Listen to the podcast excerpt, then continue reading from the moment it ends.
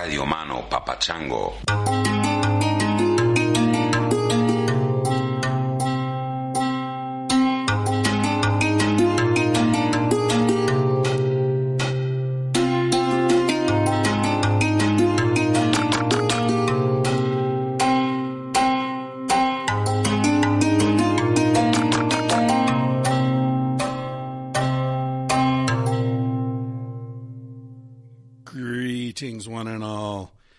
Welcome to another episode of Tangentially Speaking.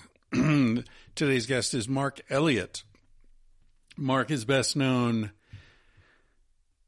to the extent that you know him. You might know him as a guy who was involved in NXIVM, which is either a multi level marketing company or a human optimization organization or a sex cult depending upon what information you've heard. There was a multi part, two season Netflix uh, documentary about this organization called The Vow.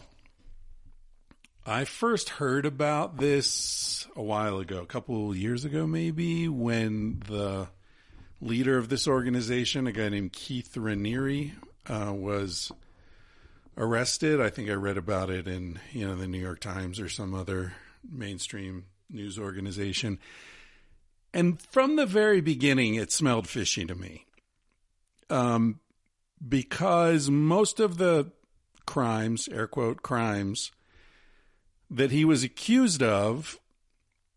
Uh, this was before the trial, before he was convicted of air quote crimes. Um, they were things that are creepy and make people uncomfortable, but they were not crimes. Um, the gist of it is that apparently he had sexual relationships with several of the women who were involved in this organization.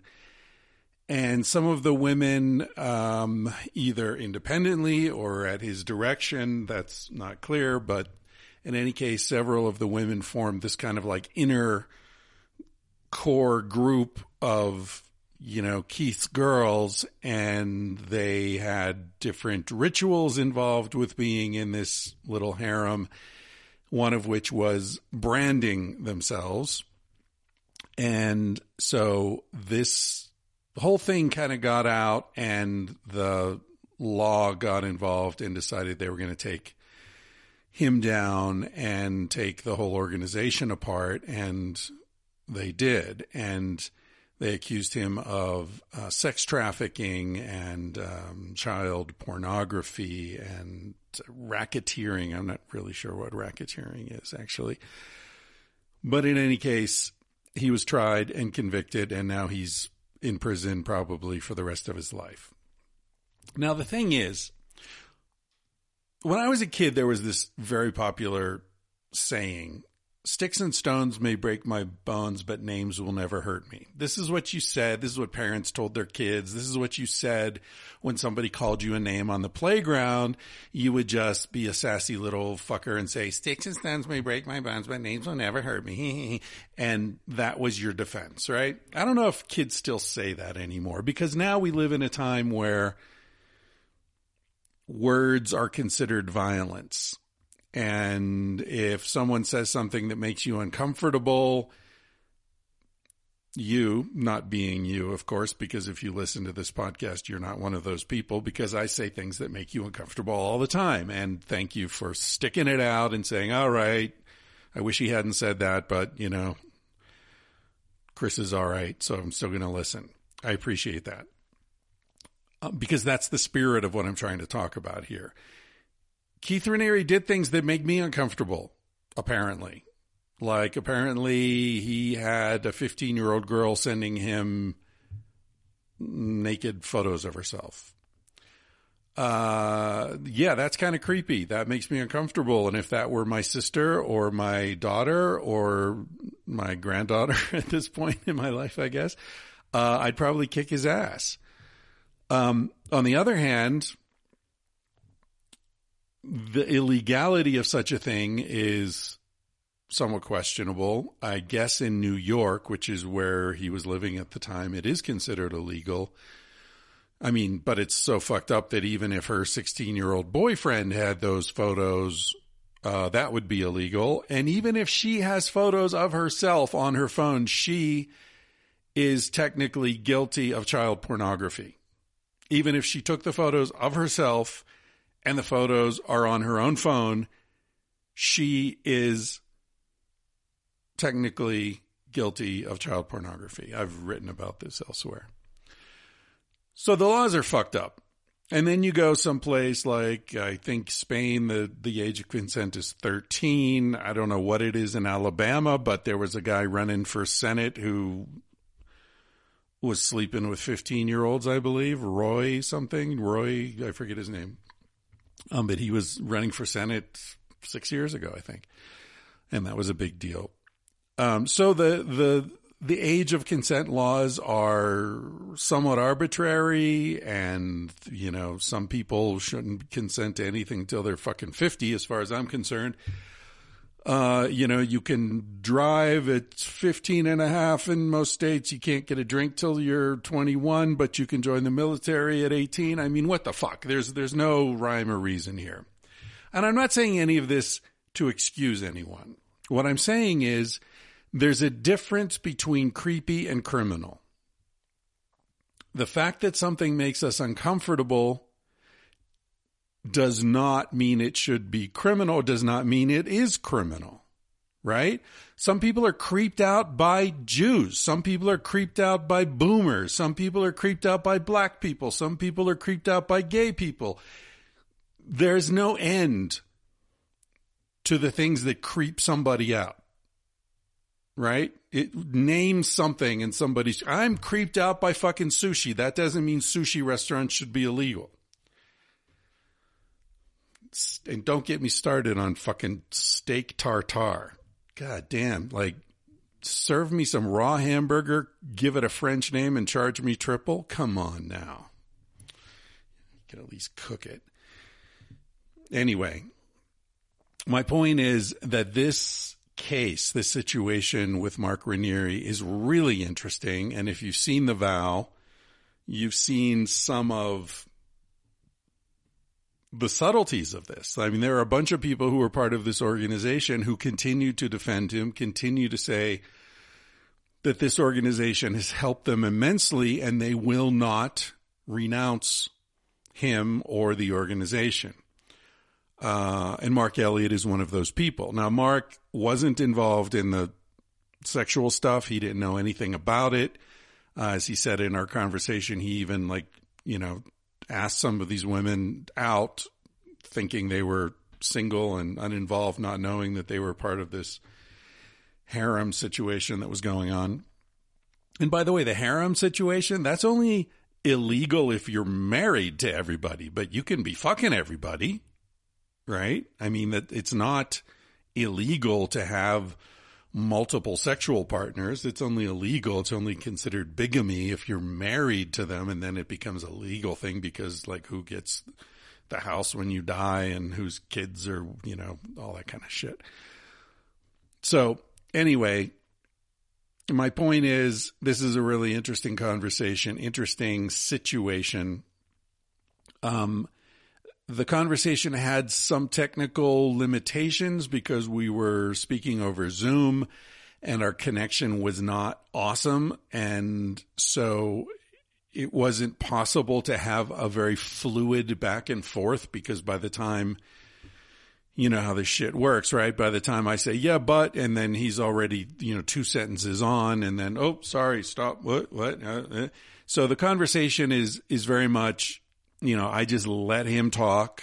And then when he said what he had to say, I would say something. And then, so it's sort of one of those things where it's not, it's not a real back and forth so much as a, you know, make your point and then I'll make a point and then you make a point, more of a conversational tennis rather than ping pong, I guess, if we're going to follow that line. Um, anyway, so I, I find these sorts of situations extremely interesting and illustrative of deeper themes in American culture, uh, culture in general, but particularly American culture right now because everything's so contentious and everything seems to be cause for offense and cause for debate and, and everything's being kind of reconsidered. Um, I've been writing about stuff like this. Those of you who follow me on Substack know that my last few uh, articles have been somewhat contentious. And those of you who don't follow me on Substack, what the hell, man? Come on, you're missing all the fun. Uh, the last article I wrote was Am I a classical fascist with anti Semitic views? Well, according to the Washington Post and the Anti Defamation League, I may well be, which was surprising to me. Uh, and then the article before that was the omnigamous dilemma. That's sort of talking about uh, omnivorous eating uh, and comparing that to sexuality. Um, and then I did uh, a brain dump on January 17th. So I do those periodically where I just share a bunch of things I've been reading and cool videos I've seen and uh, movies and books and whatever. Um, and also, we're doing a book club on Substack. So if you're interested in being part of the book club, you can go to Substack and, and see about that. I posted something on the 13th and on the 16th about the book club. The first book we're reading is The Unbearable Lightness of Being by Mr. Milan Kundera one of my favorite novels, and I haven't read it in 25 years or so. So that'll be interesting to revisit that, like going to visit a girlfriend from college, you know, that'll be. Speaking of which, great, great movie about that, about going and visiting ex girlfriends, starring Bill Murray. It's called Broken Flowers.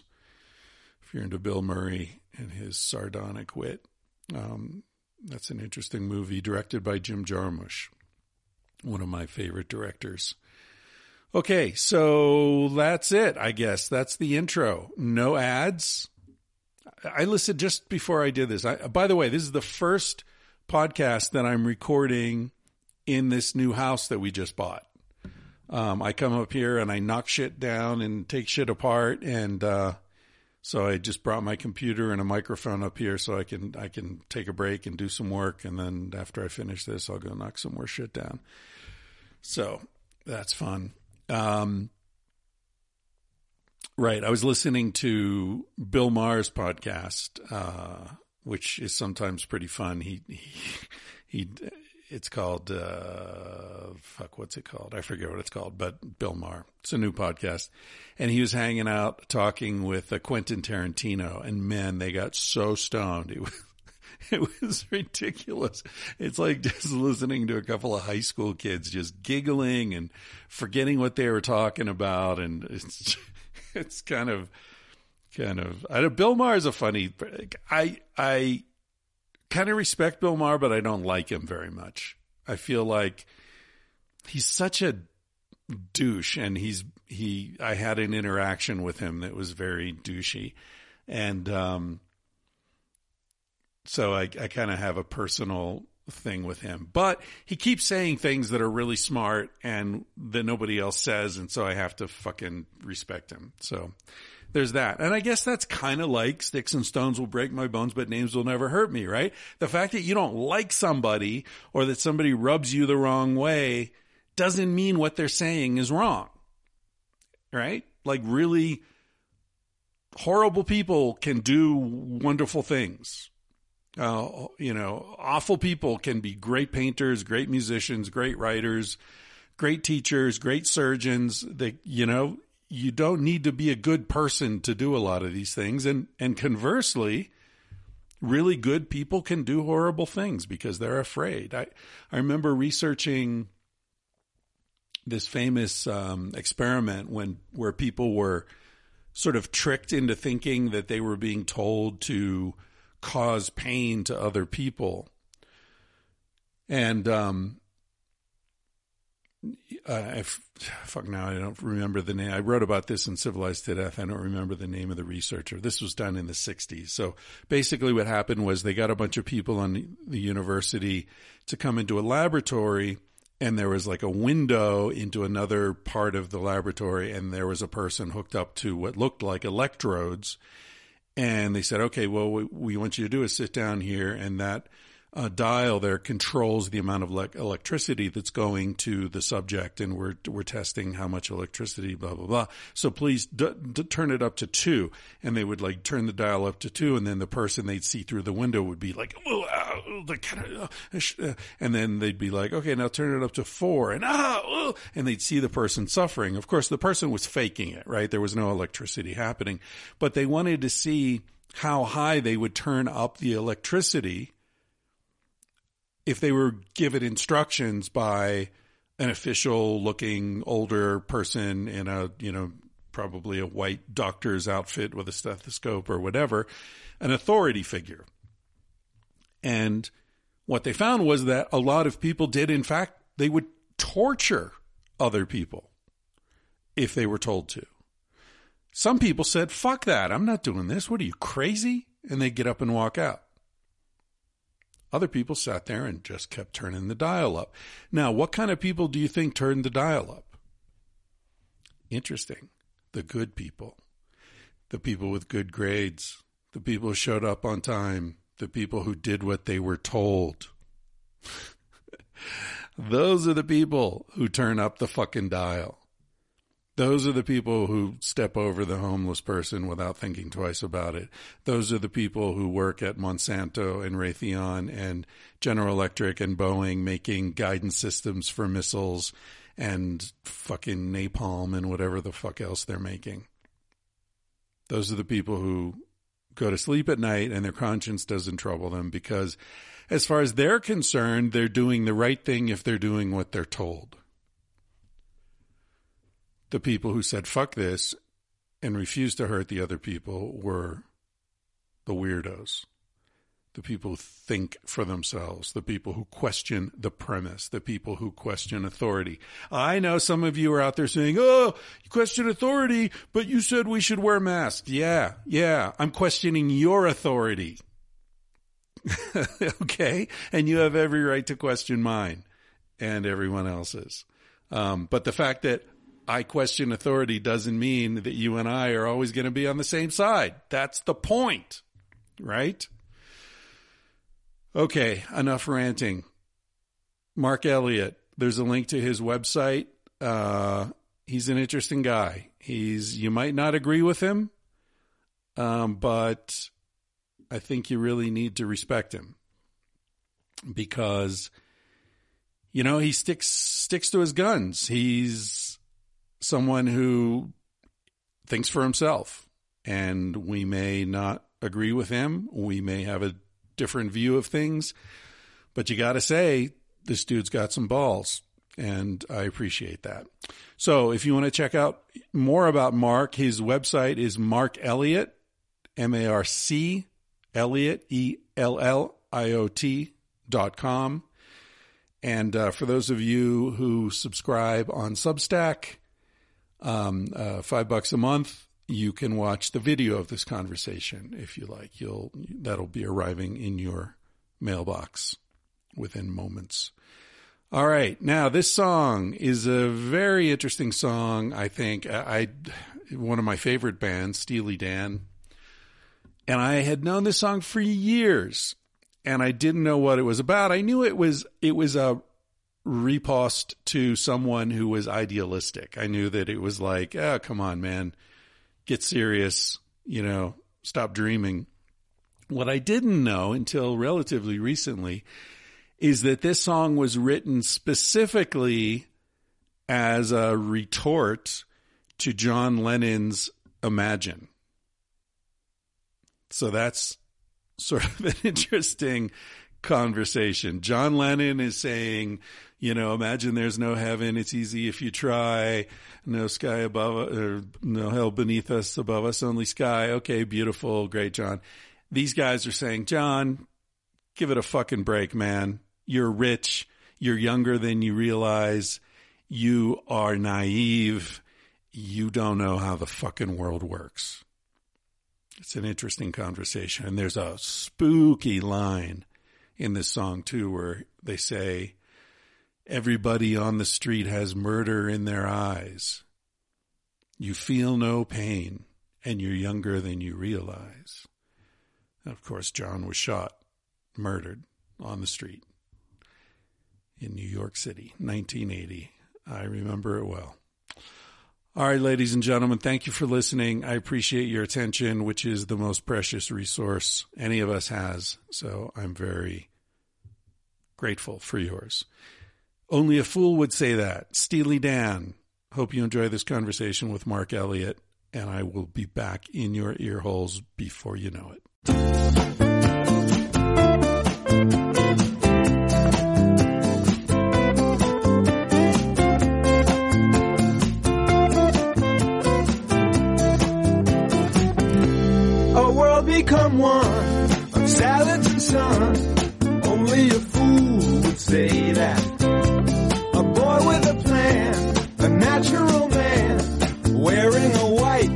Stetson hat.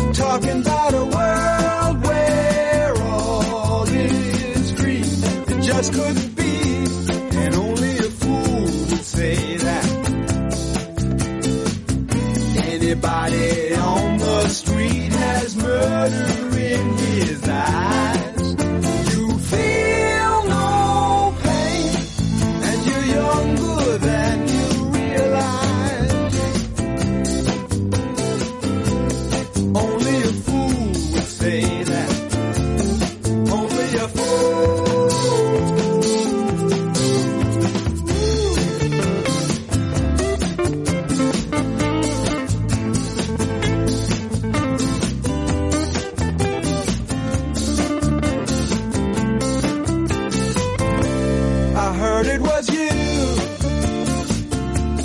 talking about a world where all is free.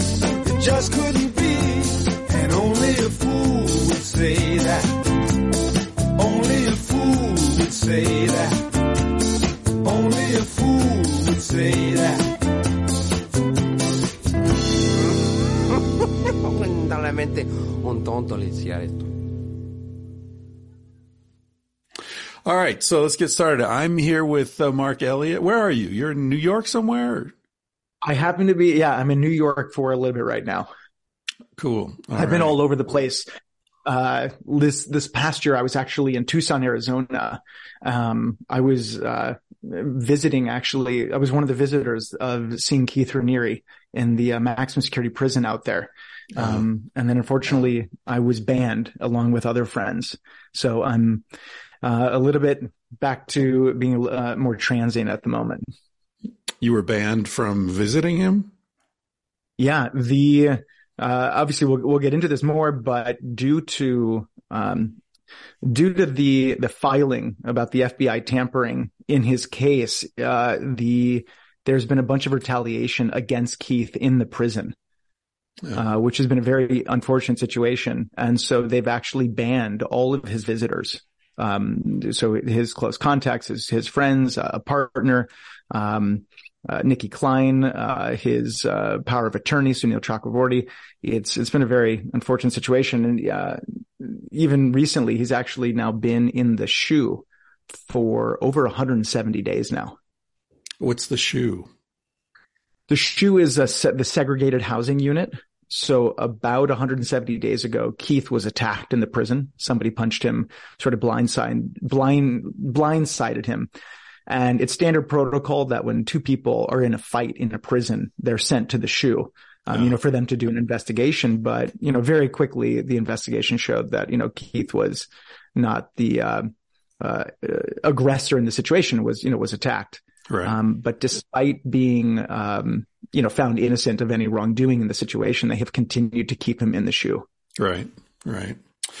Um, well, you know, and it's always, it's, it's interesting. I made a point in, in, I forget which book it was, but one of the books I wrote where, you know, it occurred to me that the worst punishment that we have short of execution is solitary confinement, you know, and it's, it's a strange thing because for those of us who haven't spent significant time in a maximum security prison, you would think like alone would be where I'd want to be, you know, keep me away from all those murderers. And, uh, you know, uh, but in fact, being alone is so painful for us as a highly social species, um, that people would rather be in there with the murderers and, you know, the, the guys who are possibly going to beat you up. That's better than being, you know, solitary confinement. It's, it's a strange commentary on, on our species. Um, I, listen- I should note. yeah, go Oh, ahead. sorry. Go ahead. I just I just want to make one note. It's in this particular prison. He's actually with a roommate, so you're in a basically the in a room the size of a bathroom for Oh. 23 hours a day. Oh, Um, but it's still a very very difficult situation. And, yeah. uh, well, that's, yeah. that's even worse. no no no. It's yeah, it's it's not a good situation at all. And as you said, I mean, no, even uh, I'm of the belief now, no matter what you've done, um, I mean, maybe there's some extenuating circumstances, but the way that we treat people um, is sub. We, we treat animals better than the way that we treat humans in some of these prisons. Yeah, no doubt.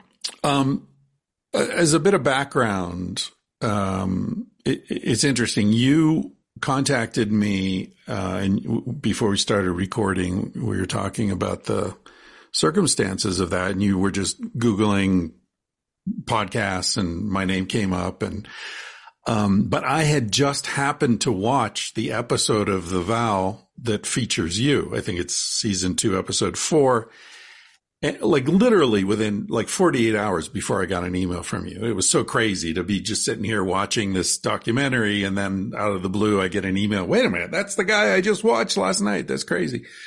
And I found that episode totally, you know, we'll talk about Keith and NXIVM and, and all that, but, um, I just, I found that, uh, your story to be really compelling. Um, I imagine you've read Oliver Sacks, you know, and the man who mistook his wife for a hat and all that. I haven't read it, but I have heard of, uh, Oh. you know, I have heard of it. Yes. Well, you, you should check him out. He's he's one of my favorite writers. Um, he's he was a neurologist, neuroscientist, and he was very interested in uh, Tourette syndrome, among other uh, neurological disorders or diseases. And uh, he wrote quite a bit about Tourette's, and and he's a very sympathetic um, expert. You know, he he doesn't write about people from a distance. He he's very close to them and and sort of interested in what they're going through in a non-judgmental sort of way. Um, and one of the things I remember in, in his discussions of Tourette's is that he found people with Tourette's to be extremely intelligent and very funny. Like, and you came across that way, your, your intelligence and your wit and your quickness. And so I'm not surprised that your life you know, has gone in, some of the directions it's gone, where you've gone from, you know, obviously suffering from Tourette's to recovering to becoming a public speaker and being very successful, hyper articulate, very quick on your feet and all that. um, it just reminded me of of reading Sacks years ago and how he said like, and also I was married to a psychiatrist for a long time, and one of the things she said was like, and she was talking about schizophrenics, but she's like, they know they're funny. They know this situation is ridiculous. Like, and cause we would walk up to people, you know, in New York who are like screaming at, at demons and she would just walk up to them and be like, you're ridiculous. Stop doing that. And they'd laugh. And, and it was like, Jesus, I would never talk to somebody that way. But she, she was like, no, no, like, get in there with them. You know what I mean? Don't stand mm-hmm. out here saying, Oh, you're different from me. Um, anyway, that has nothing to do with anything really other than, uh, the fact that I found your story to be very sympathetic, even in a documentary that was very much about demonizing everybody who had any connection whatsoever with NXIVM and Keith Raniere. Um, yeah. So congratulations on that. I yeah the I mean again a funny coincidence I guess of the timing of of all that. Um, I and thank you for what you said. I mean obviously it's been an extraordinary journey of you know living with you know living with Tourette's was a very difficult thing. I think sometimes the humor comes out of it's more of a comp uh, a way to compensate and you're trying mm. to make everyone feel comfortable and that right. was just one way that I learned how to to deal with it. So you know that was sort of chapter one chapter two is then becoming a, a public speaker.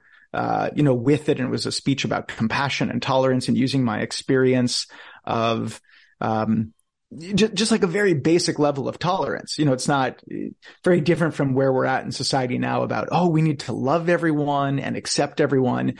And my whole thing from my experience with Tourette's was, look, you don't have to under even understand me. You don't even have to be okay with me. Just understand you don't necessarily know what's going on. Right. And if you have right. more of, if you can just take, become a little bit less reactive, take a, take more of a, a deep breath, I guess, if you want to say, um, when, when you're reacting to something, just recognize you don't know. You don't ultimately know. And hopefully that can give you more space to have a little bit more compassion for a situation. So that was, you know, chapter two. And then of course I found executive success programs, uh, where I was introduced to Keith Raniere and Nancy Salzman. And I ended up beating my Tourette's completely mind over body, which was documented, um, in the vow. Of course, what is now sort of chapter four, um, is, you know, with what happened with me and it was shown in the episode in the vow. Um, I think it was episode three. Uh, we ended up helping other people beat Tourette's so, and that, uh, I mean, there's no way to even begin to describe what it's like. If, you know, here I lived with Tourette's. I think I'm going to have Tourette's the rest of my life because I have a neurological genetic involuntary disorder to now I'm sitting in a room with another person with Tourette's and I am witnessing in front of my eyes and being able to participate in helping somebody overcome their Tourette's in four hours. I, I don't have a lot of words to describe that. And sometimes, I mean, even I feel it now, it can become very emotional for me because it's, it's almost, I've never had this situation, but it feels like it would be reminiscent of like, you know, someone that has cancer and you give them a, a vial of, you know, some, you know, something and, and their, their cancer is gone. Yeah. Um, so that was, you know, extraordinary now to be in a position where the US government has come in and basically terrorized a wonderful community of people that was nonviolent.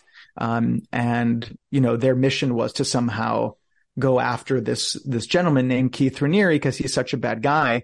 I, you know, one, if Keith Raniere, people believe he did something bad, well, that's great. Well, then you can come in, you can do an investigation, you can hold someone accountable, accountable.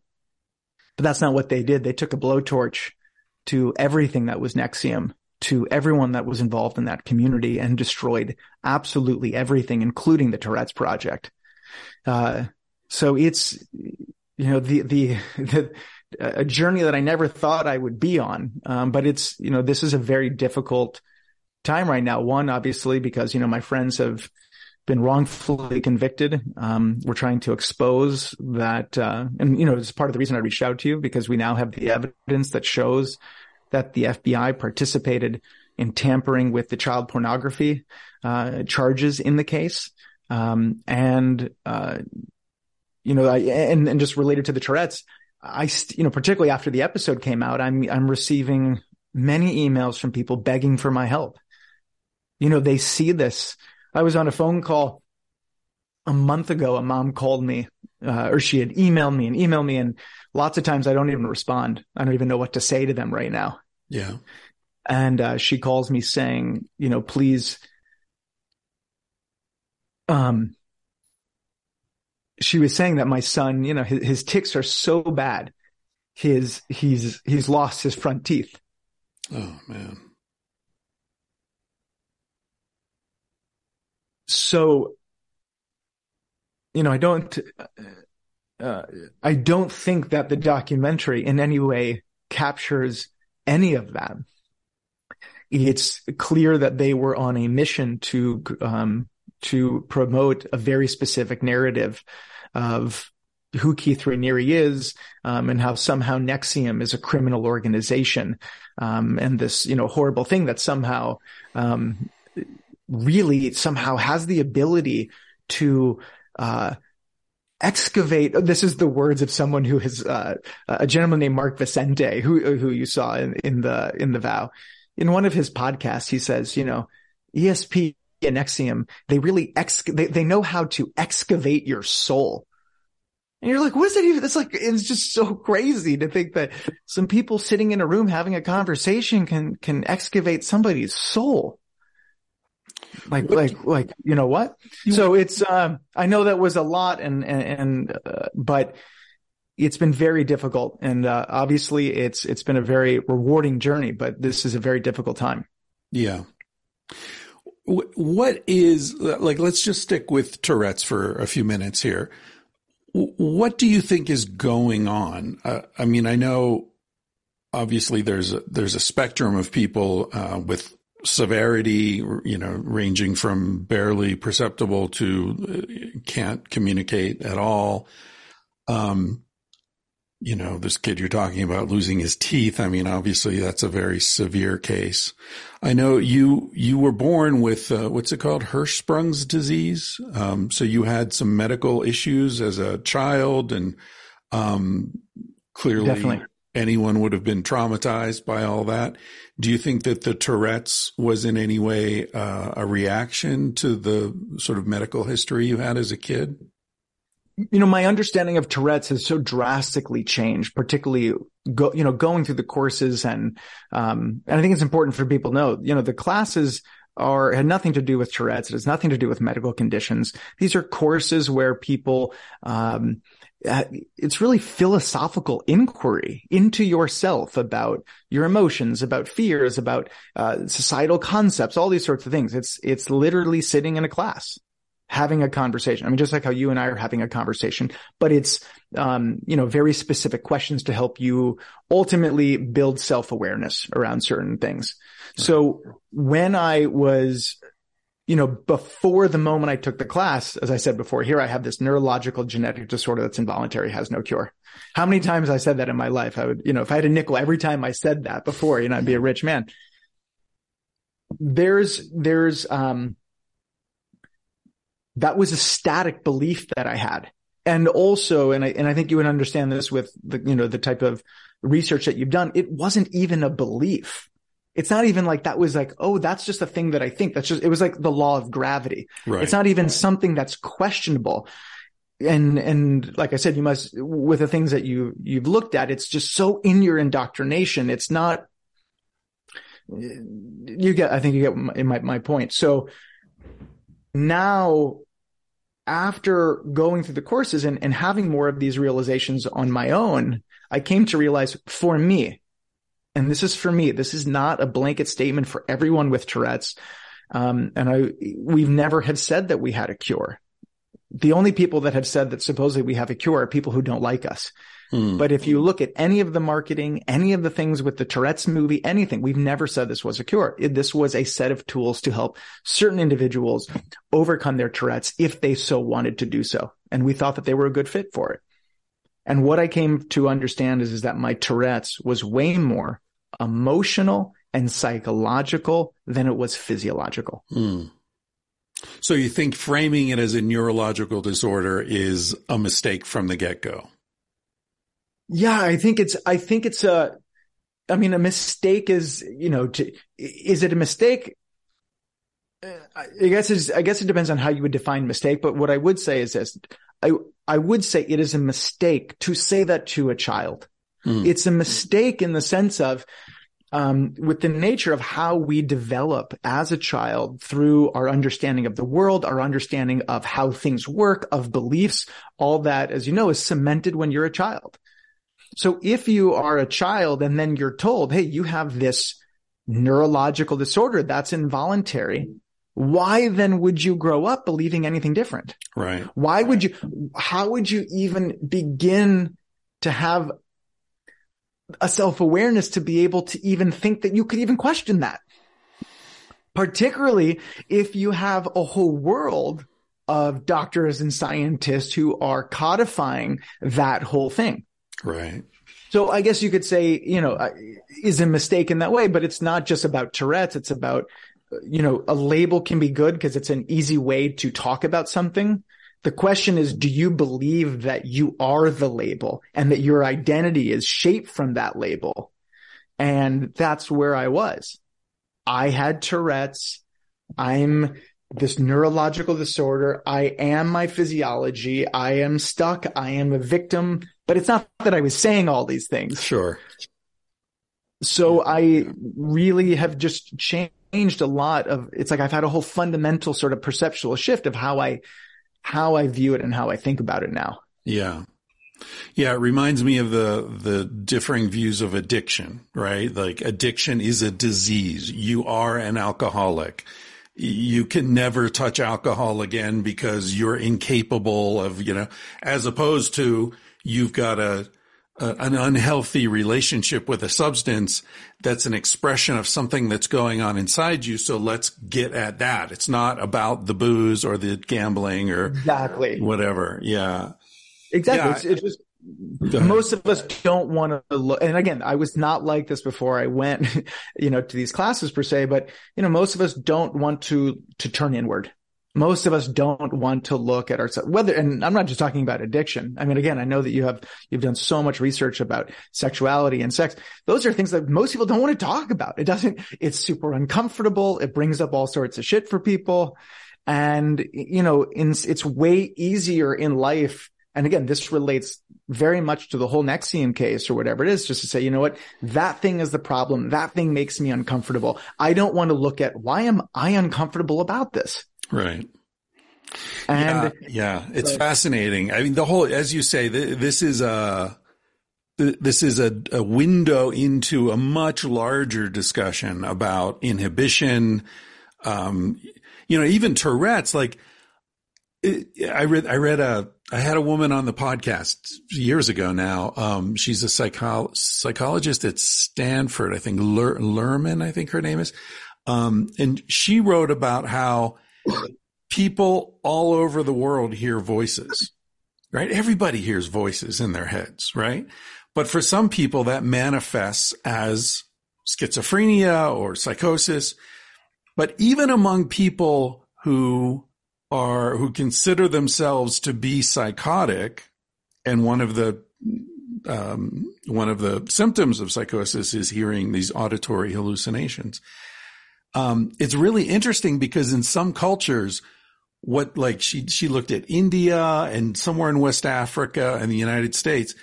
So typically the voices of the United States are horrible. They're you're a you're ugly, you're, you're horrible, you're going to die, you need to kill yourself. And there are these really nasty, ugly messages.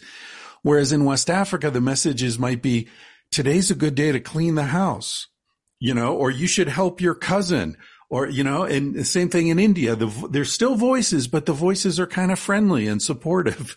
it's, so it's so interesting how these same phenomena can exist, but when they're interpreted through cultural beliefs, they can be, they can manifest as illness, right?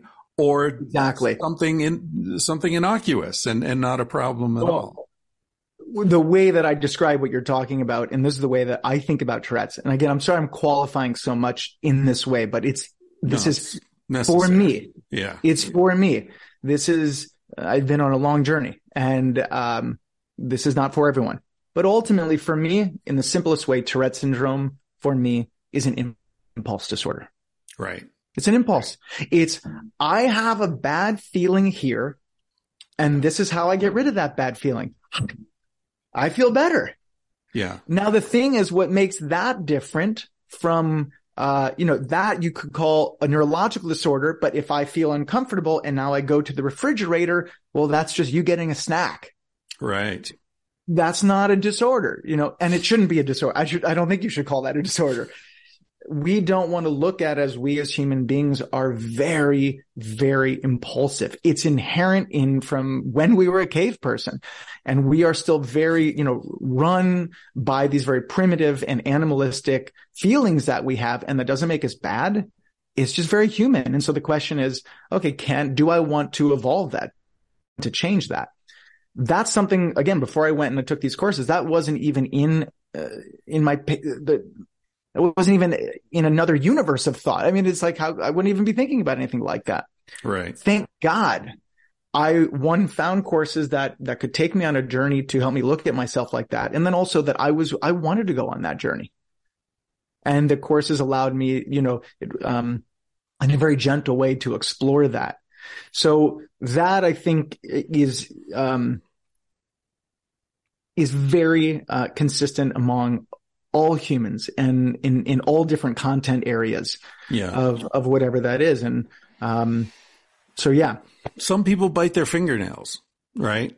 yes, I, I, I think it's kind of the same thing, right? And- it, yes, I mean, there are many situations where I've, I've been in a social situation and I wanted to just scream fuck, you know? I mean, And who hasn't this is- experienced that? Yes. And I think which is what's important to know is that again, it's not like when a, a kid who has what you want to call the label of Tourette's in that way, because, you know, they've been told they have Tourette's. The difference of what it is for somebody maybe biting their nails now and then someone for a kid who has Tourette's, because like I was taking the N word in public, is that you codify that so intensely early on Yeah. and it becomes a positive feedback loop. And the other thing is, because that, that discomfort is very, very intense. So therefore, instead of it being just like an, I always describe it as an itch and a scratch. You know, the itch is the, what you want to call the Tourette's. And then the scratch is me getting rid of that bad feeling. For someone that deals with Tourette's, that's like having a hundred itches in one spot. Mm, And of course, as a child, I had no distinction between, oh, well, this is an itch and now I'm scratching it. It was all, you know, one thing. right. So I, you know, do know that it's, it's very hard for people that are dealing with Tourette's in that way to just stop. I mean, if it was that easy, I'm, you know, I would have done that, Right. but that, you know, that wasn't the case. And it, it's fucked up too because I can see how the labeling of someone and giving someone the sort of d- disease diagnosis can come from a place of compassion, right? Like, don't beat this kid up. He's not Oh my God. screaming that word to offend anyone. He's got a disease, right? And so that, Not only, go ahead. Yes, absolutely. It, well, it was comforting for me. Why Mm. am I doing, why am I doing all these things? And, Yeah. and oh my God, great. I have Tourette's.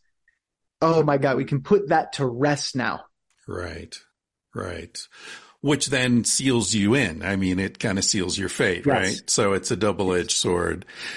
You know, what does, is, is there something about social hypocrisy that's triggering? Um, and, and I know you're only speaking about your own experience, but like when you're, when you're on a bus, with black people and white people and, and you're feeling this racial tension and you start screaming the N word, which is like, I mean, in a way, it's like saying, you know, let's look at what everyone's not talking about here. You know? I, I don't know this.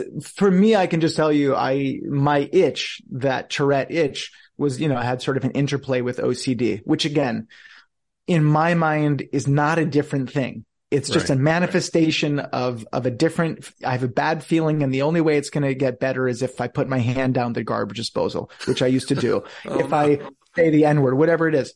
And for me, it was, you know, I, the way that my mind was, I said, what's the riskiest thing I could say right now? Mm. And that would become the itch and that, that wouldn't go away until I would do it. Right. That at the core is an impulse disorder. That's, uh, I have an urge and I don't know how not to do it. Yeah. Yeah. So I don't know. There could be a lot of factors as to why some people say certain things. For me, it was I was actively thinking, what's the worst thing that I could say? I had no control in not even saying that to myself. right. So I just had such little, little control. Um, and, uh, so, and, and that's the journey that I've, um, been on, not of the other thing, what, what makes, and wh- again, why this is so sad of what has happened to Keith, what's happened to Nancy, all the community with what I've described to you is the itch and the scratch. That most people that I talk to with Tourette's fundamentally under, like they get that, that thing. The way that our society deals with most medical conditions is not unique to Tourette's is that if you have the itch and then you have the scratch, okay, well, I can do, we can try to target the itch. So what's like the main thing to get rid of the itch for people? What are, what, what happens for most people? if They go to a doctor. Yeah. They're prescribed medicine. If you numb the itch, then all of a sudden you don't have the same desire to scratch. Now that's a wonderful thing for some people. I was on a bunch of drugs. The problem is the side effects are insane. And I was like, I was comatose basically. I almost did a fifth year of high school because I was so drugged out. So, you know, you take the medication. If it works for some people, great, because now I'm not ticking. I don't have to get rid of it. The other thing is there's other ways to deal with the tic. So that could be like things like hypnosis, cognitive behavioral therapy. So now you still feel the itch. The itch is still there, but you start to think, okay, can I do something else with that itch? Again, that's a great thing if it can work for someone, but Right. that's fucking hard because you've got the itch still. So the question is, what if it's the case that you could figure out what is causing the itch in the first place? And as I started to work all these different aspects of myself of figuring out my anger issues, my compassion issues, Mm. my where, where some of my, uh, you know, what you saw in the vow areas in which my life in which I'm disintegrated, meaning like I'm not integrous about how I'm living my life. I say one thing, but I do the other. All those, you know, those things cause inter- internal turmoil for people, whether or not they're aware of it Yeah. as I started to work those things, the most incredible thing happened. My itch started to go down. So it's not like I was just ho- holding back and suppressing and I still feel this itch and I'm like, no, no, no, I don't have Tourette's. No, no, it's actually internally the itch was dissipating. Right. And so now do I still have the itch? Yes. I don't think I have to even say I have Tourette syndrome is just would be so offensive and insulting to somebody who actually Hmm. is experiencing serious Tourette's. But my itch right now is probably a three, three percent, which is ins- which is crazy through conversations. And what took, and this is, I I don't know if you saw the movie, but here with what Keith created is that it took me about a year and a half to get down 90%. Now, I was not going through any particular Tourette's project. I was taking these courses organically on my own. I was paying for them. And obviously I kept trying to do as much as I could, but with speaking and all that. Um, so I did a, my a main 16 day course the first summer. And then the following summer, I went back for more courses. And in that year and a half, I got down 90%. In the documentary, My Tourette's, after we had already then started to replicate this with other people. And I went out trying to find people with Tourette's. In the movie, you can see firsthand, you witness that someone that had lived with severe Tourette's for over a decade, in four hours, their Tourette's was down about 90%. Just through a conversation. The reason that this is so horrific is here you have a man who has been sentenced to 120 years in prison with not a single charge of violence, weapons, drugs, or even having sex with somebody. And that is the same person who supposedly created an organization that destroys people's lives and hurts people And yet here you have a documentary out there in the world showing that this organization was profoundly helping people and nobody knows about it. Well, you said so- you said he wasn't even charged with uh, sex crimes, but wasn't he convicted of having sex with a 15 year old girl? I'm glad you're asking so I can be very, very clear about this. Because this, I think, really shows the power of media and when you have people who are very vested about um, propagating a very specific narrative out there. NXIVM, which is supposedly now known around the world as a sex cult, right? If like someone knows, like they don't know about the Tourette's, Right. they know, oh, the sex cult and the brand, you know, something like that, right? Keith Raniere was charged with sex trafficking and forced labor.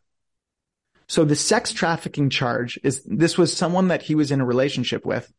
It's one woman received oral sex from another woman and no money was exchanged. Right. But it increased her status within the organization. So they considered that sex trafficking. That was nonsense. Yeah. I, I just how saw that they- this morning. That's how they concocted it. Right. So Keith Raniere, I'm just, I'm just saying this so people even know the sex trafficking. Because when people think of sex trafficking, what comes to mind? Yeah. Horrific images of people being taken from another country and thrown into sex slavery and all these. Okay. So sex trafficking is this 29 year old actress who's in the community, was a friend of mine, living a very normal life, and one time had a very kinky experience that was consensual. No Uh, yeah. money was, Right. no money was exchanged. Yeah. And Keith didn't even have sex with, Keith wasn't even in the sex act. Right. He was charged federal sex trafficking. The forced labor charge, the same girl transcribed five hours of video for a memorial of one of the leaders in our community who died. And she read, I think it was 50 articles that Keith had written. Forced labor he was convicted of. Yeah. Now, with respect to the question you had of didn't he have sex with a 15 year old? In this trial, that was one of the most high profile criminal cases, maybe in the last 20 years, particularly in the last 10 years in New York City, where you have a year investigation with the FBI, which is probably one of the most, uh, resourceful and powerful investigative bodies in, in, in the world. There's not a single charge of Keith Raniere having sex with somebody. He was convicted 55 days before trial. All of a sudden, the FBI found child pornography, not on a camera, not on his computer, not on a media card, on a random external hard drive in one of the houses that he, that he frequented. And I just want to say, because, uh, as you know from, from everything that you know of that you study, child pornography is this like black box. Like you can't talk about it. This is not child pornography of children having sex. The FBI found 22 photos of a naked woman. They didn't know that it was child pornography based off the photo itself. It's just a naked woman. The way they were able to determine that she was 15 years old was based on the file data. Right. That makes sense. It's not like, cause it's like a five year old. It's, this is a, this Right. is a woman. Right. So, but they also said that he's the one who took the photo and then he was charged with sexual exploitation of a minor. And that was 55 days Right. before trial. Well, and they So also they also have texts of him and the woman that they refer to as Camilla in the documentary. Uh, you know, she's sending him photos and he's asking for more photos. And I, I, I mean, I don't know to what extent you want to get into the specifics, but I, I, like I was saying to you before we started recording, I, I see the perspective of people in the NXIVM community saying, okay, this is a, this is a scam trial. This was done in a very unfair way. There's a lot of media manipulation. Obviously, anytime sex is involved in American society, things get blown out of proportion. You know, it, it Sure. it's very easy to use sex to both uh, demonize someone and to attract a lot of public attention. You know, so it's it's a great tool for fucking people over. On the other hand, I gotta say, Keith Raniere comes across to me as a creep. Um, he's he's a fraud. He lied about his past. He lied about degrees that he didn't have. He ran pyramid schemes before he founded NXIVM. So I also see now that doesn't mean that the guy deserves to spend his life in prison. There are lots of people who I consider to be pretty creepy who are in positions of leadership and great wealth and status. So it's that, that's n- neither here nor there. But I guess what I'm getting at is, is, is there an element? I don't know. I, I also want to say that the, the episode I watched about you, I have to say I was touched by your loyalty. I was touched by the fact that you were like, this guy taught me something that helped me immensely and I'm not going to abandon him. I'm not going to walk away from him. And I think that's a beautiful impulse. Uh, and I admire it in you. On the other hand, the world is full of fucked up people who say really interesting, intelligent things, Mhm. right? The wor I mean, there are a lot of surgeons who are probably horrible people, but they're really good surgeons. And if that surgeon saved your life, that doesn't mean that he's a good person. It Absolutely. means he's a good surgeon. I I have everything you're saying. I appreciate, and I uh, can answer just a couple things. The way, so um, I'm. Yeah, because there, there were so many different things. The first thing I just want to say, I'm, I'm not, I told you before the podcast, I'm not, my intent is not to come on here to defend every sort of content point about Keith's life that he didn't like, this is what they said, but this isn't true. It's just impossible for me. I could talk to you about some specific things, um, that, uh, you know, to help, you know, sort of educate about some of the, this, ridiculousness of what is out there. What I have been fighting for for the last four years is for Keith Raniere's due process and exposing crimes that the government has committed to convict a man. The way that the vow edited and used our interviews was highly unethical in my experience. They, you know, here they were, they, you know, they said that they were trying to bring in another side, but the, what's so funny is whether it's myself or Eduardo or Nicki or Michelle or, or Suneel, we keep saying, well, there's these injustices. There's this, this trial is an injustice, but never once did they enumerate what those injustices were that we were talking about. Instead, it just looks like we're these people saying, well, no, Keith is a good guy. This is an injustice. I am not loyal to Keith Raniere. I am loyal to myself and my integrity and the principles that I have in my own life. What I have witnessed in front of me is a grave injustice against American citizens.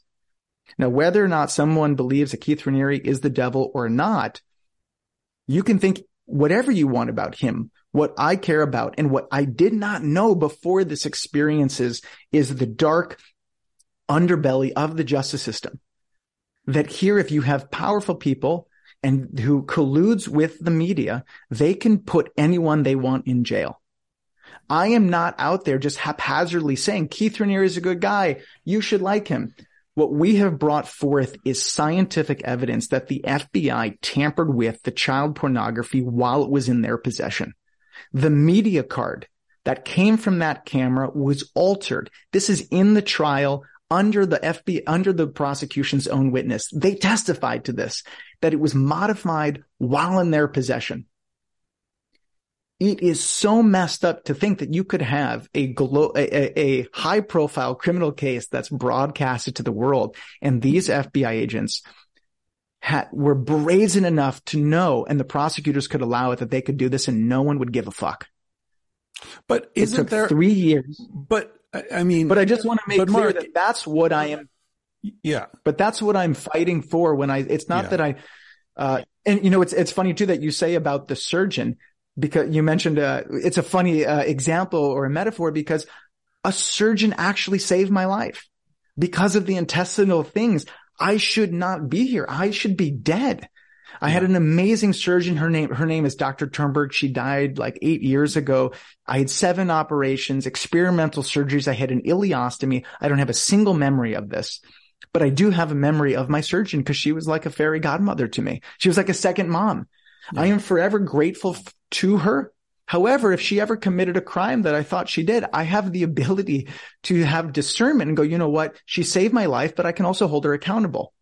The way that HBO makes it seem is if somehow I don't have the ability to critically think and I can't evaluate. And so I'm sort of this drone saying Keith Raniere is God.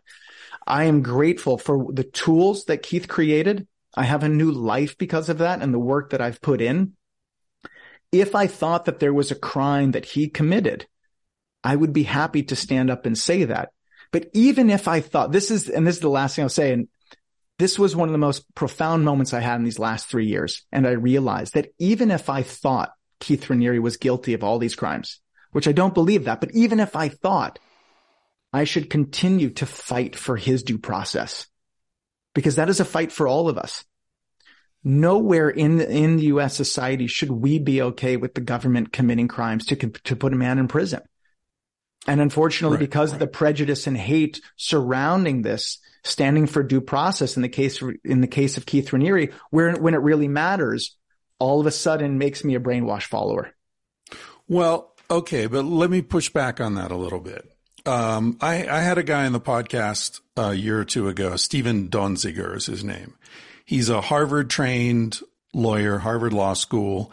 He went down. He's a really fucking awesome dude, really good dude. He went to Ecuador and this is like back in the 80s or 90s. and he saw uh, what was happening to the native people in Ecuador, where Texaco, later purchased by Chevron, was dumping waste into the rivers and streams and just giant pools of, of oil contamination in the jungle. They didn't do anything to clean it up. These native people were dying from cancer at crazy rates. There's the fish were all dead that they'd been, you know, living on for centuries. It just totally destroyed their world, right? One of the most pristine ecosystems in the world, most species per square mile anywhere on the planet, mm-hmm. just an incredible injustice. So he represented these people, uh, brought a lawsuit against Chevron, won three billion dollar penalty against Chevron, right? In Ecuador. So then Chevron said, uh, fuck that. We're based in the U.S. We don't need to pay anything in Ecuador. And they, you know, played some games so that their operations in Ecuador were run by some subsidiary and it wasn't actually Chevron and you know how they corporations do this. So he refiled the lawsuit in New York, won the lawsuit in the United States, and then was uh, the the Justice Department looked into bringing charges against him because Chevron filed all these complaints. The Justice Department said, "No, this is ridiculous. We're not filing any charges against this guy." So Chevron went out and hired a law firm, and the law firm brought charges against him. Not even the government, and I didn't even know this was possible. The government declines to prosecute, but a company can hire another company to prosecute. He spent three years in house arrest with an ankle bracelet on. They revoked his law license. They've taught, they've tried to make an example of him, right? Why do I bring this up? This is a really good dude who's defending the rights of people who are, you know, have no voice. He is very powerful. As I said, he's a Harvard, you know, Harvard trained lawyer. Obviously, he's got lots of friends. Roger Waters and Sting and all these famous people were going to visit him in his apartment and, you know, talking about his case and all this. And this guy gets fucked by the criminal justice system in the U.S. Of course, Keith Raniere's going to get fucked. Keith Raniere's nobody. Keith Raniere's this, this creepy guy who's branding women and he's got his little sex thing going on. And, you know, far be it for me to, to condemn him for that. But I guess what I'm saying is maybe I'm jaded. Um, but, but your crusade to save Keith comes across to me as naive. Dude, how many people are in prison because they had a nickel bag of weed in 1987? Why not defend them? Right? Hold on. I thought you said you were pushing back. It sounds like you, you agree in some sense with what I'm saying. Of course, I Meaning agree with the premise, but what I'm saying, what I'm, Yes. what I'm curious about is, I think the reason people think you're brainwashed That's is that you're taking all this passion and this righteous anger, uh, which I think is well founded, and you're employing it in defense of a guy who doesn't deserve it. I don't think he deserves to be in prison, but I don't think he deserves so much loyalty either. Because clearly, I mean, you say the FBI manipulated the media file, but do you really think he didn't have photos of this 15 year old girl on his phone? All those text messages, the branding of women. I mean, there's some creepy, fucked up shit going on, which Keith is himself a victim too, I'm sure. I don't know what happened to him in his childhood, but you know, victims victimize. That's the way the world works. But I guess, and I've been talking too long here, but my point is like, It's okay. why defend him? You're right. The system's fucked up. A lot of innocent people are in prison. But I feel like there are a lot of people are more deserving of your advocacy than he is. I understand. Um, one, I just want to say a, a lot of the perceptions that you have about Keith, it's not that I think it's weird that you, that it's not that, it's not like that I don't understand why you think that. Like even just uh you saying something like he branded women, that's not even true. Again, based off what's out there in the media, that is what is portrayed. Keith Raniere had no participation. He wasn't branding anyone. He didn't use the, he wasn't in the room even. But that's a kind of thing that can be easily taken out of context and amplified around the world. And it's incredibly salacious. So just know that most of the facts about this case are like that. This was not, women were not branded against their will. This was a secret society in which women were proactively told that if you want to join, you're going to get a brand. And they did it the reason this became an issue is because this is women. And there's the reality is there's men there's men organizations secret societies there's nfl players that have brands. Nobody gives a fuck because they're guys. So just note this is not this is not about the due process thing but it's important to note and i think this will make this makes sense to you a lot with a lot of the, the research you've done in your life is that this case brings up so much stuff because there's so much about men and women issues Yeah. in my personal opinion, this is a case that's actually anti-feminism. It's actually saying women, we cannot allow women to make own, their own decisions in their life. You Yeah. are children, you are babies, you are toddlers, you're an infant. Yeah. And that's ultimately why this case exposes so much shit for people. The reality is these women wanted to do something on their own and it was secret. Nobody knew. And particularly because of, of, uh, I saw your, your, uh, your TED talk. Ultimately, and again, this is not about the due process thing. This is just a general thing about the case. Keith Raniere was not a playboy. Keith Raniere was not out there talking about all of his partners. This is, this is just uh, embarrassing for me. I approached so I, m- people could think whatever rumors they want or they thought about his life. He was, he lived a private life in that way. It was completely separate. It was, uh, I approached like four or five of the people that he's partners with to date because I had no idea. You know, I found this out after. It's like, Yeah. how embarrassing. You know, of course they said no to me because they're, they're, they're, that, that, um, Keith was their partner. The reality is, is that Keith lived a very different type of life. It was unconventional. It wasn't even polyamorous. He had multiple deep relationships. Some of them were 40, 30, 20, 15 years long. And we as a society are just so messed up about sex. We're so messed up about the dynamic between men and women. And I say this all the time to people. Here you have Keith Raniere that could have 20 long-term partners, deep relationships that are not about sex. He's in relationships with people, deeply committed relationships, 20 of them. That's a problem. But Marc Elliot, I can go in 20 different nights. I can have sex with 20 different women, be an asshole, screw them over, and that's fine. Yeah. So this just, I, again, I- this is just a general thing. It brings up so much unconscious, subconscious fears for people, which makes it very difficult for people to evaluate rationally. So you have all that on top of the government colluding with the media and people going on a national uh, campaign that they're victims in an organization that they were promoting for 10 years and made millions of dollars and loved. And yet somehow they're a victim. Yeah. And just one last thing I'll say, Sarah Edmondson, who's all over the vow. One of the things that kicked this off is she was on the front page of the New York Times showing her brand, saying in an article that somehow she was told she was going to get a tattoo, but then she got a brand. First off, if that was true, how fucked up would that be? Could you, that's, that's assault and battery. Yeah. That's torture. Yeah. Can you imagine someone says, I'm going to give you a tattoo and then they bring out a cauterizing pad?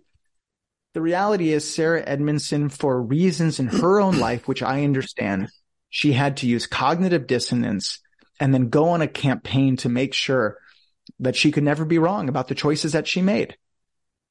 It's clearly shown and it was in trial. Sarah Edmondson knew that she was going to get a brand. Sarah Edmondson lied and she went on the front page of the New York Times and lied across the world. Yeah.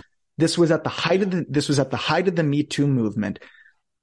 And we're living in a time that, you know, somehow, and, and this is, I'm, I'm even scared to say this, but the whole thing of you can, you know, believe all women is crazy. Yeah. I don't believe all women. I don't believe all men. I believe in due process. yeah. I believe in the scientific process. And if a woman says, I was raped, that doesn't mean we should discount it. it and, and there's been a completely disproportionate throughout history of women not being heard.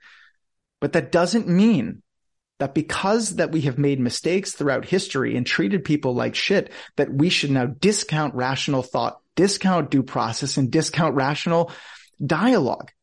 And, and so again, I know that this is a lot, but this is what I'm also fighting for. This is what I have become more deeply connected to. And I completely disagree that this is not a good case to do it with. The reality is, is that Keith Raniere is a white educated male and this happened to him.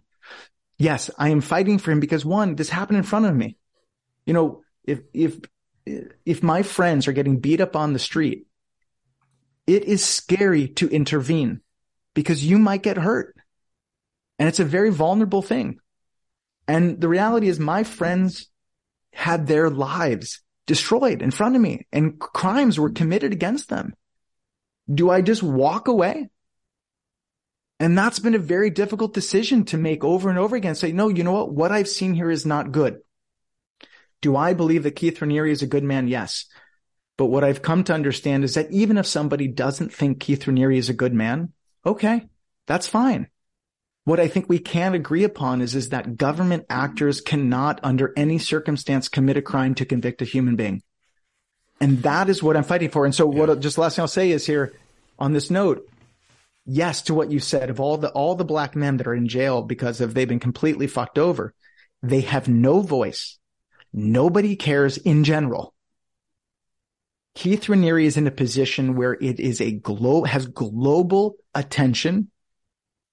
It has media and it has documentaries and all these sorts of things. And so it's an opportunity and a platform. It doesn't mean Keith Raniere is special. It means he has an opportunity that all those black people, all those minorities do not have because most people just don't care because for most people like me, we live a privileged life.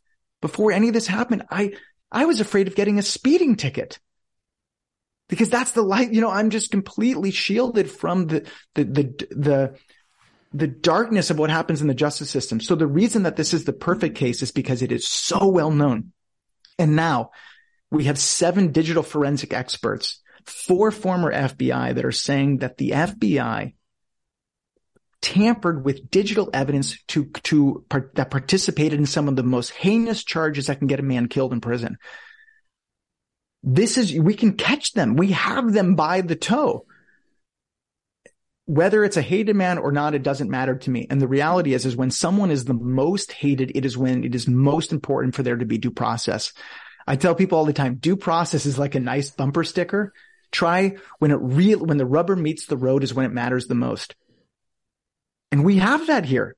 So he's, we have a hated man that people think is, is fucking horrible. Okay, fine do you believe that it's okay to circumvent the justice system, to Yeah. circumvent due process, to put that man in jail? and what I have come to, and that's what, and that's what I realized. That's what I'm loyal to. Does it appear that I'm just like loyal to Keith? Yes, I get that there's that appearance. But I realize that that is what I, that is at a, the very core. One reason why I'm doing this and another reason is because I want to help people with Tourette's again. I Well, that- want to bring yeah. back, and, and that's an important thing too. So I know that's a lot, but Yeah. I hope that makes sense. And I hope that doesn't sound crazy what I'm saying when you just hear me say it in that way. It no, it doesn't sound crazy at all. And and I keep thinking when you're when you're speaking, I keep thinking, I hope this guy takes this passion and broadens it out into larger campaigns for victims' rights or for, you know, the Innocence Project or for something more Most- general. Cause I fear. I fear that that what you're doing, and, and I know, I mean, dude, seriously, I don't know if if you are, you know, naive or I am just an old grumpy fuck or both. But I, I keep thinking like, how are you surprised that the government fucks people? Uh, how how is that surprising Because and shocking? They're fucking people Because- day and night. because I grew up very sheltered. I Yeah. grew, and this is no offense to Jewish people or, or being white or being privileged. I'm just saying I grew up privileged. Yeah. I did not know. Well, now you do. I had an amazing family. I had an amazing family. I had an incredible support system.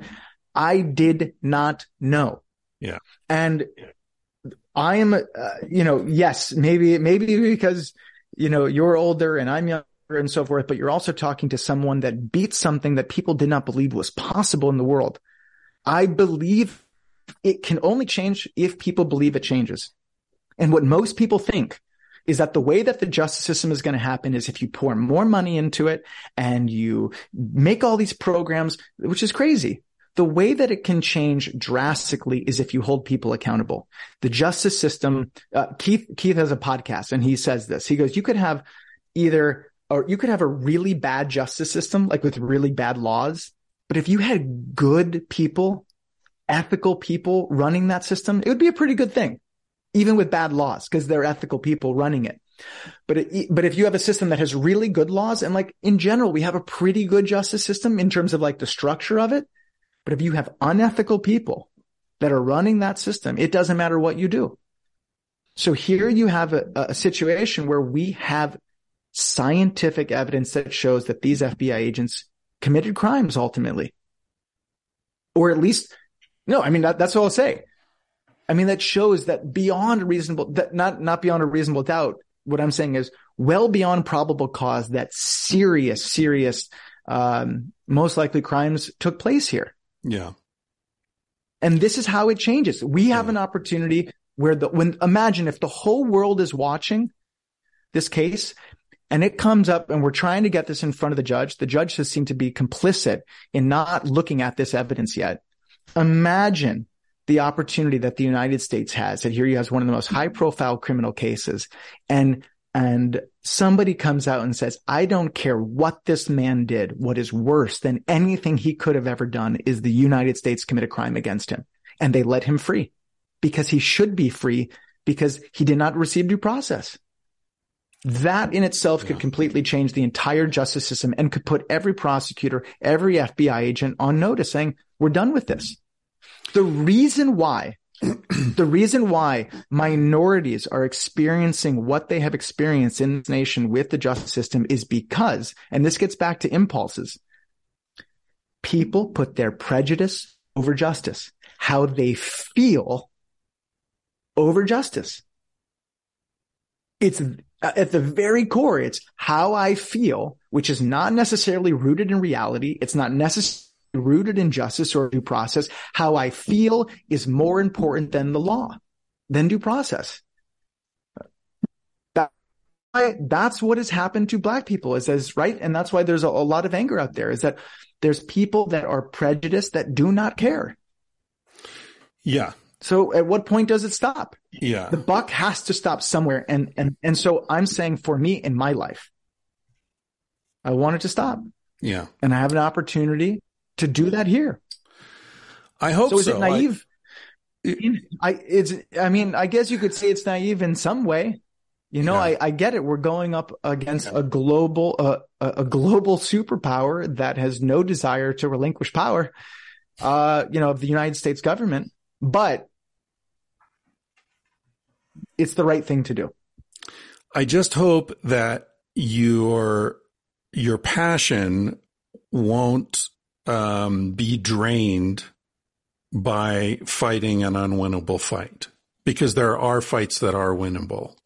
That your passion would You know, be. sometimes the most, no, I, I know, but sometimes the most incredible things that have happened throughout human history because people did things that most people believed was not possible. Sometimes, but for every time that happened, Sometimes. 99, Exactly. it, it went exactly the way they thought it would go, you know?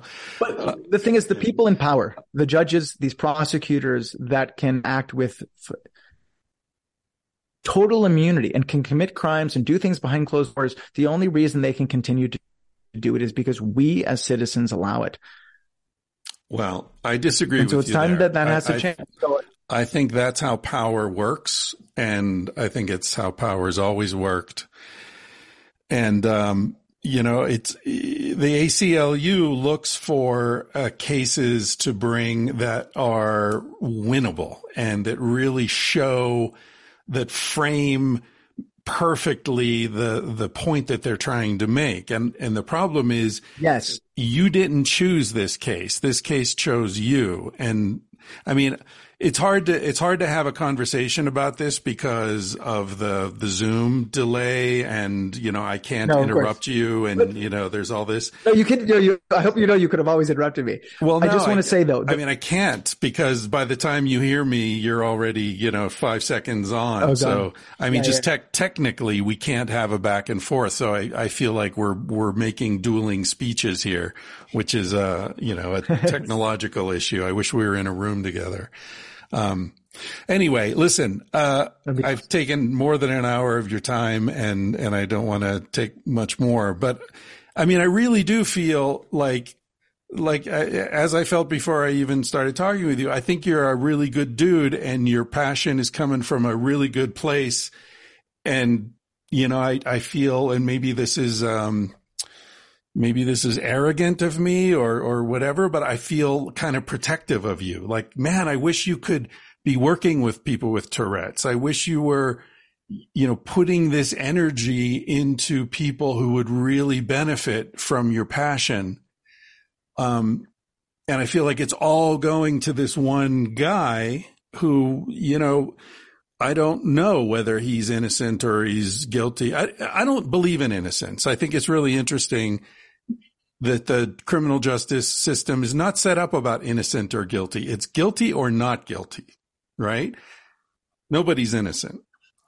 Um, but that, that's my point. I, I just, I hope that, and this has nothing to do with the podcast, but I hope that if this doesn't work out the way you're hoping it will, that you won't be demoralized and that you'll take your experience and your passion and your intelligence and you'll use it to help people with Tourette's and just leave this behind you at some point. I obviously I appreciate the compliment and the things that you're saying, and I obviously I'll never know until until you know. I don't think it will demoralize me. I've you know I've had a lot of um, even though I've lived a privileged life, I've also had certain types of adversity that a lot of people haven't had, and uh, it's never stopped me from wanting to fight and and to try to do do the things that I care about in my life. No, what makes it so hard is, you know, because people have said to me the same thing that you say, just go start your own thing and just go do that and go help people with Tourette's. If it was that simple, I would do it, but it's not. I mean, the government has completely destroyed a whole community, a whole educational system and named it as it's this negative bad force. The reason why um, I'm fighting for this is because I'm trying to ultimately show that it was a force for good. That's one of the things. And then there's the process things too people are, you know, I get, I've had death threats. I have people, whatever I go do because I'm unwilling to say that NXIVM was, you know, that Keith Raniere is this horrible guy. I'm always a target for people in that way. Um, I mean, you saw the vow. I mean, you saw the, the Moira Kim Penza, who's the lead prosecutor, completely scoffed at the Tourette's project. As, oh, that was just like, I mean, if you wanted more evidence of a woman that has an agenda, I mean, what kind of person just says, "Oh yeah, no, that's just a thing that that that that Nancy did." Yeah, but no, that, that had nothing to do with next Keith Raniere. Did you see the episode? Did you watch the episode? I mean, the whole episode was about how Keith Raniere and NXIVM profoundly help people with Tourette's. And then you have the prosecutor at the end say, oh no, that had nothing to do with Keith Raniere or NXIVM. So, um, I believe that the education Keith created was uh, was on the cutting edge of helping people with Tourette's. Right now, you have some people with severe cases of Tourette's, and I'm not saying that we can help them, but they they get deep brain stimulation. That means they cut open their skull, they drill they drill into their brain, put electrodes into their brain, and connect it to a pacer in their heart. That's what some people with Tourette's are doing.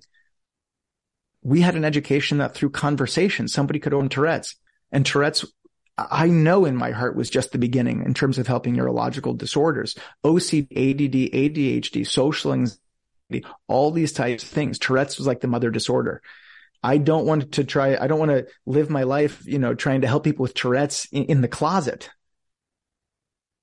Yeah.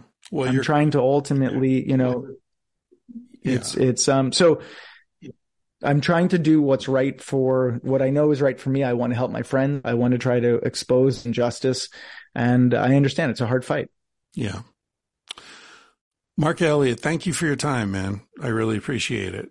Um, I, again, let's do this sometime when we're, we can be in the same room and we can actually have a organic conversation because I think, you know, we've touched on some of the, the resonances here. I, I do think this resonates with so many different things. Sexuality, the Me Too movement, criminal justice, you know, uh, whether good people can do bad things or bad people can do good things. I mean, there's so many interesting themes woven through this situation that you're, you're in the middle of.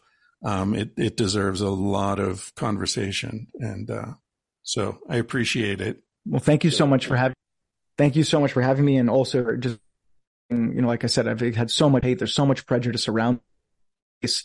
And, uh, uh, so I just appreciate the open, um, the open and even just kind conversation. So thank you.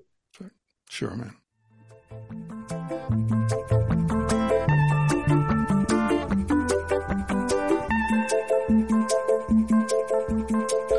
Radio Mano Papachango.